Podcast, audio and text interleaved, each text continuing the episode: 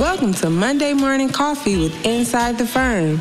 Each week, our hosts will be interviewing local, regional, and national business leaders to give you an inside peek into how they lead their business to success in the ever competitive business climate. Welcome to Monday Morning Coffee with Inside the Firm. Today, our guest is Scott Acton. Scott Acton is a successful entrepreneur, third generation craftsman, and the founder and CEO of Forte Specialty Construction. He attended Disney University like the generations before him, transformed a two employee startup up, up to a $12 million a year operation in only two years.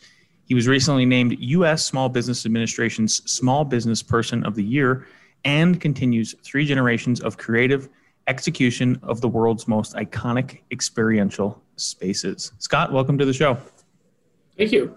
Thanks for having me. Yeah, quite the accolades, buddy. Uh, I mean, really, like i have got some questions teed up here about Disney, um, you know, and stuff like that. So let's. But before we get into it, why don't you um, tell tell us a little bit more about Scott? What about your background drives your entrepreneurial spirit, and and and how does a generational approach um, play into that?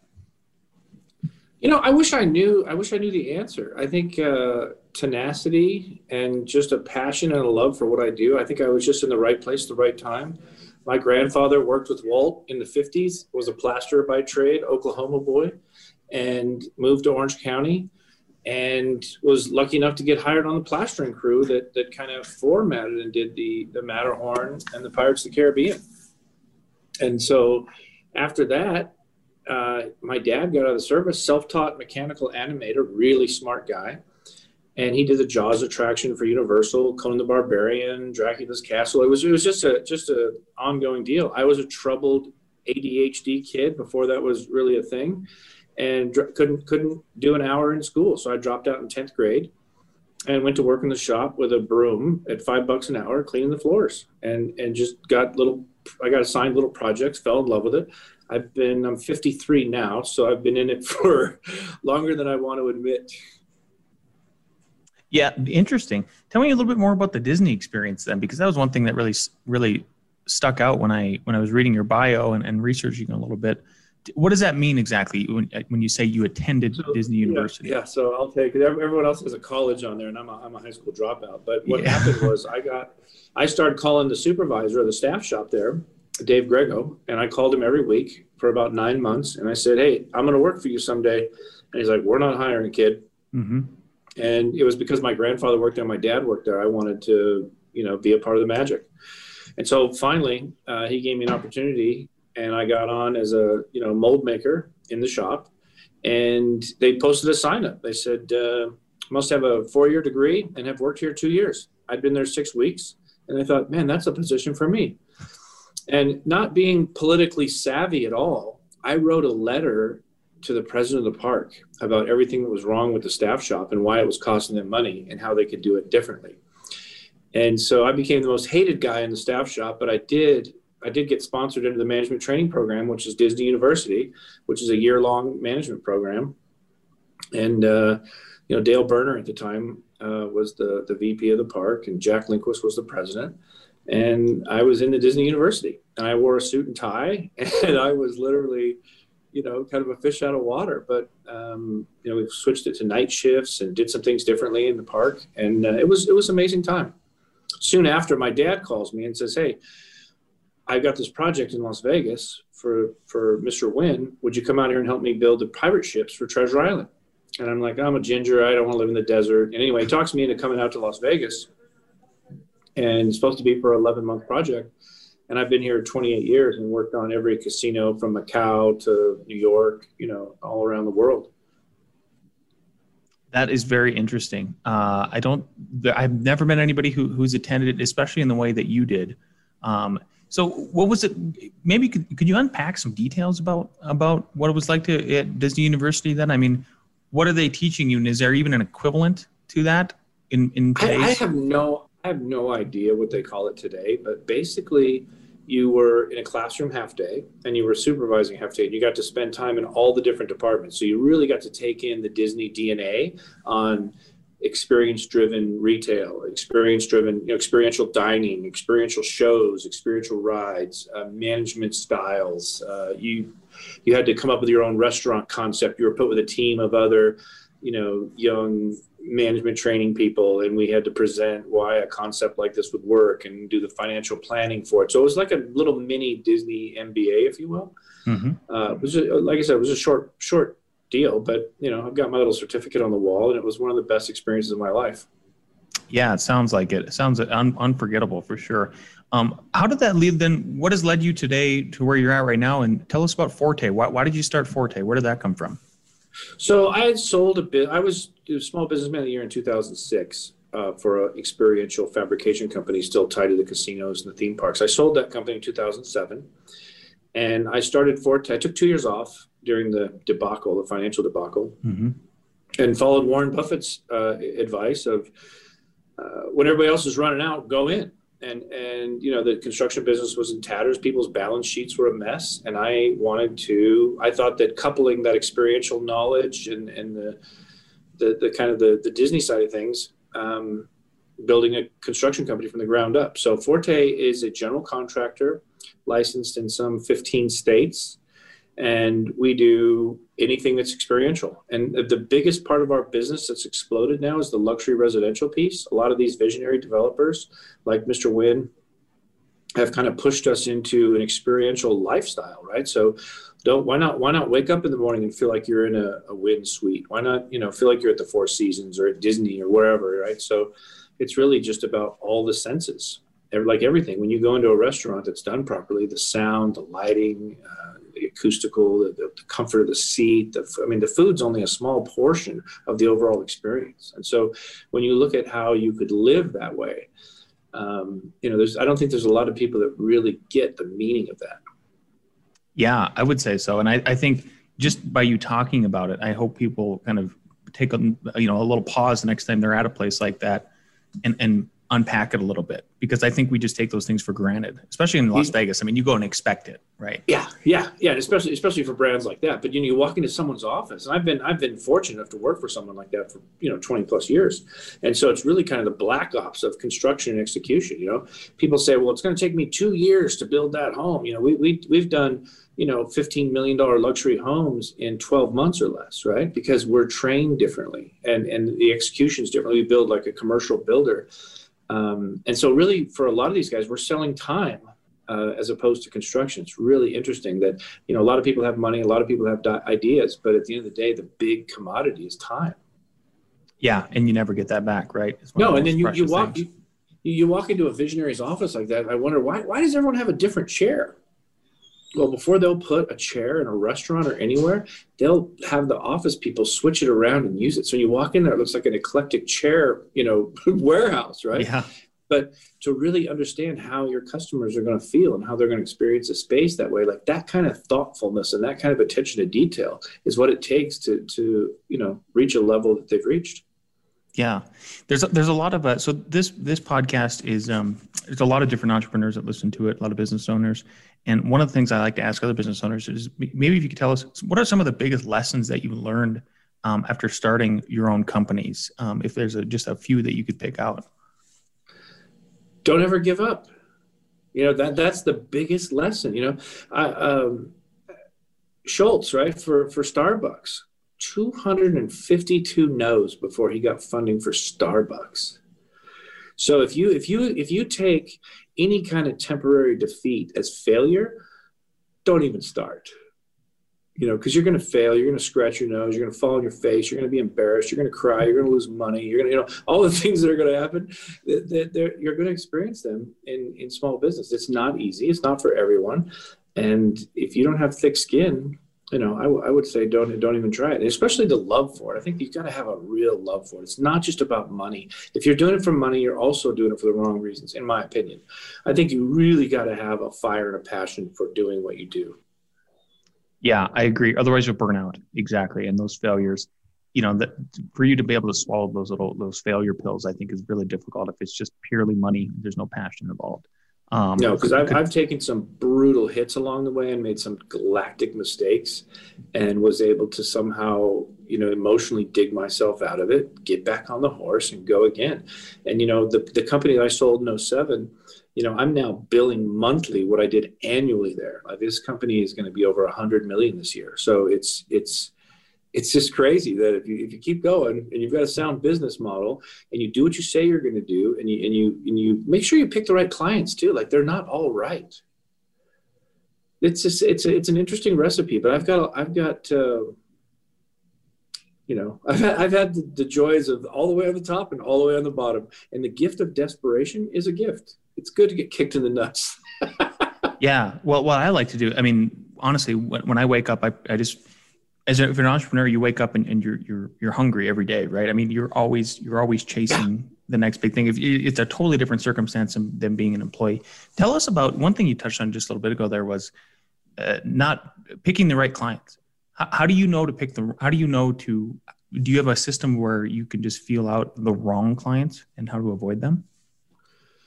I don't have a system for it, but I think it's just sniffing them out and telling them that up front. I mean, I've got a good uh, sniffer, if you will, for people that are going to treat you badly, and I've had enough clients treat us like dog shit for for you know for a multitude of reasons. But people who have to behave that way, I'm not inspired to work for.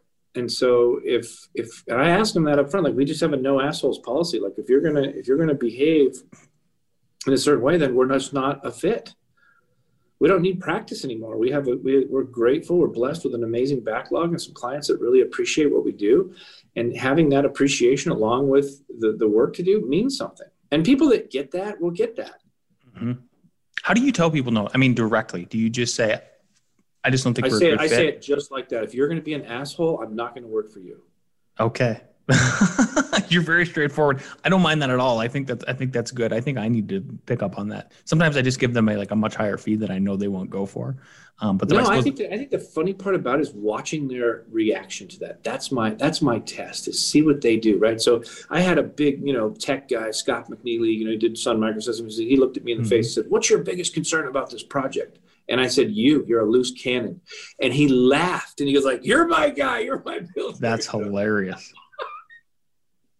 Does yeah. Yeah. So if you've had those interactions, then do, do, do those clients do they does it somehow like um, maybe maybe you wouldn't have worked with them in the end, but if you kind of get that out of the way, is that a is that a, a form of an icebreaker that you found that works for Absolutely. you? Absolutely. Absolutely.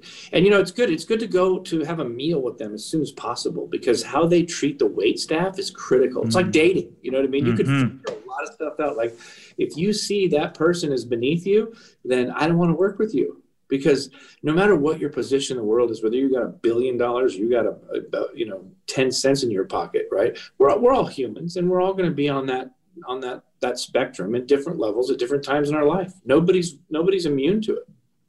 Yeah, I think that's great advice. Um, let, let's switch things up a little bit and tell, tell us about since you're you're in the construction industry and I'm sure you've been hearing it just like we have too, and maybe you're looking forward to it or not, but like as we move towards um, bleeding edge technologies like 3D printing and um, dr- uh, drones or um, automated uh, artificial intelligence being, you know, these robots maybe being able to start building our buildings or, or doing the crafty things for us.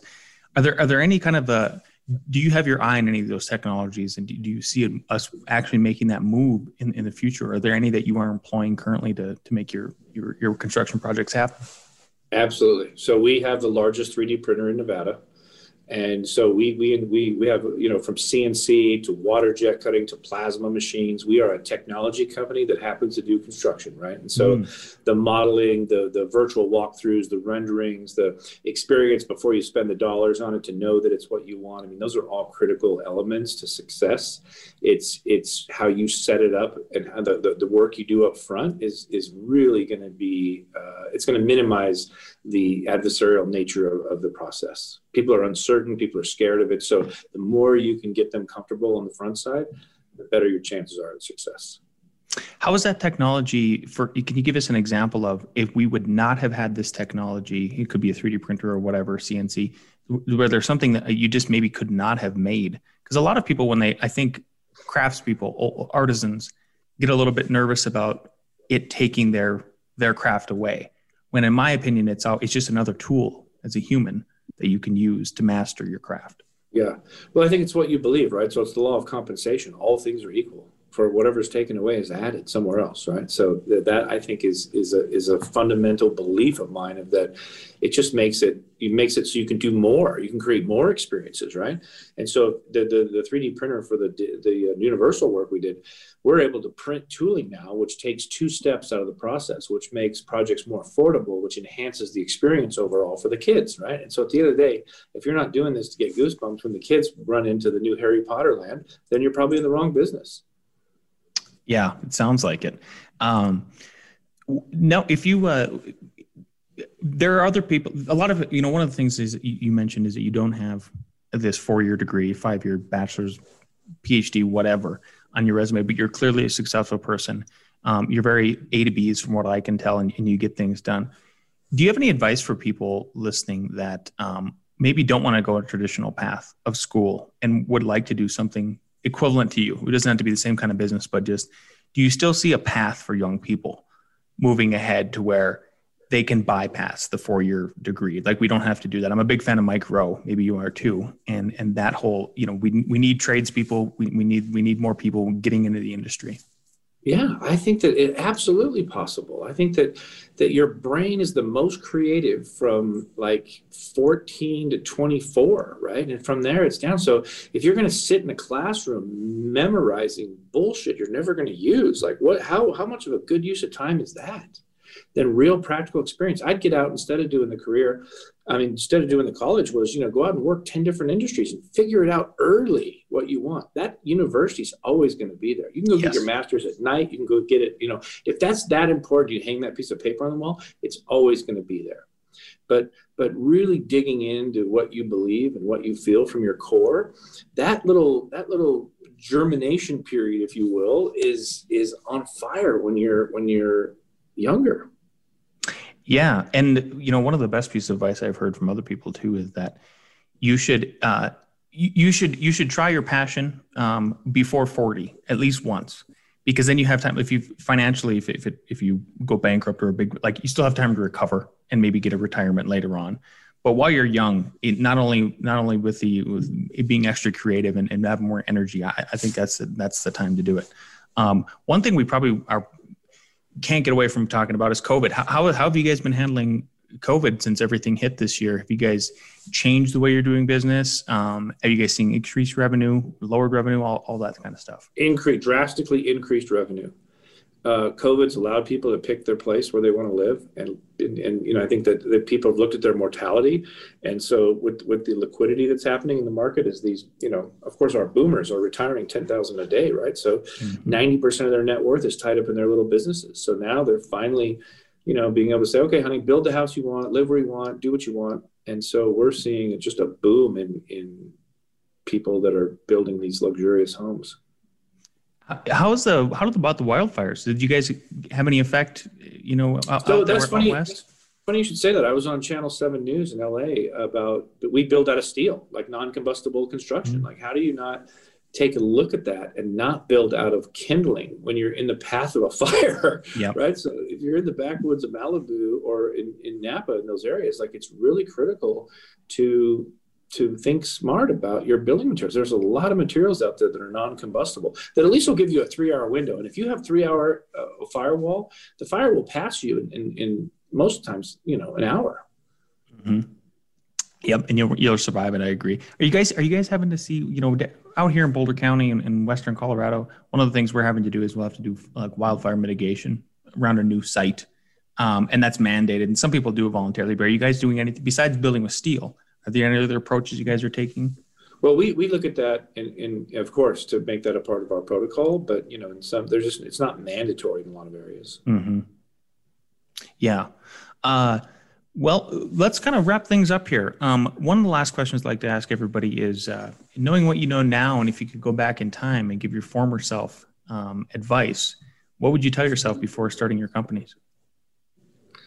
What I heard it, I heard it in uh, a, a, new book, uh, fear doesn't keep you alive fear keeps you from living and I, I probably would have started earlier gone harder and mm. shot further up because you know they're, they're you know the first one i said i hit and I'm like, man, I should have added a couple zeros to that one. you know, so so don't, don't be afraid to think really big. Uh, the universe is abundant, and it's, it's it's there's no limit to what's possible.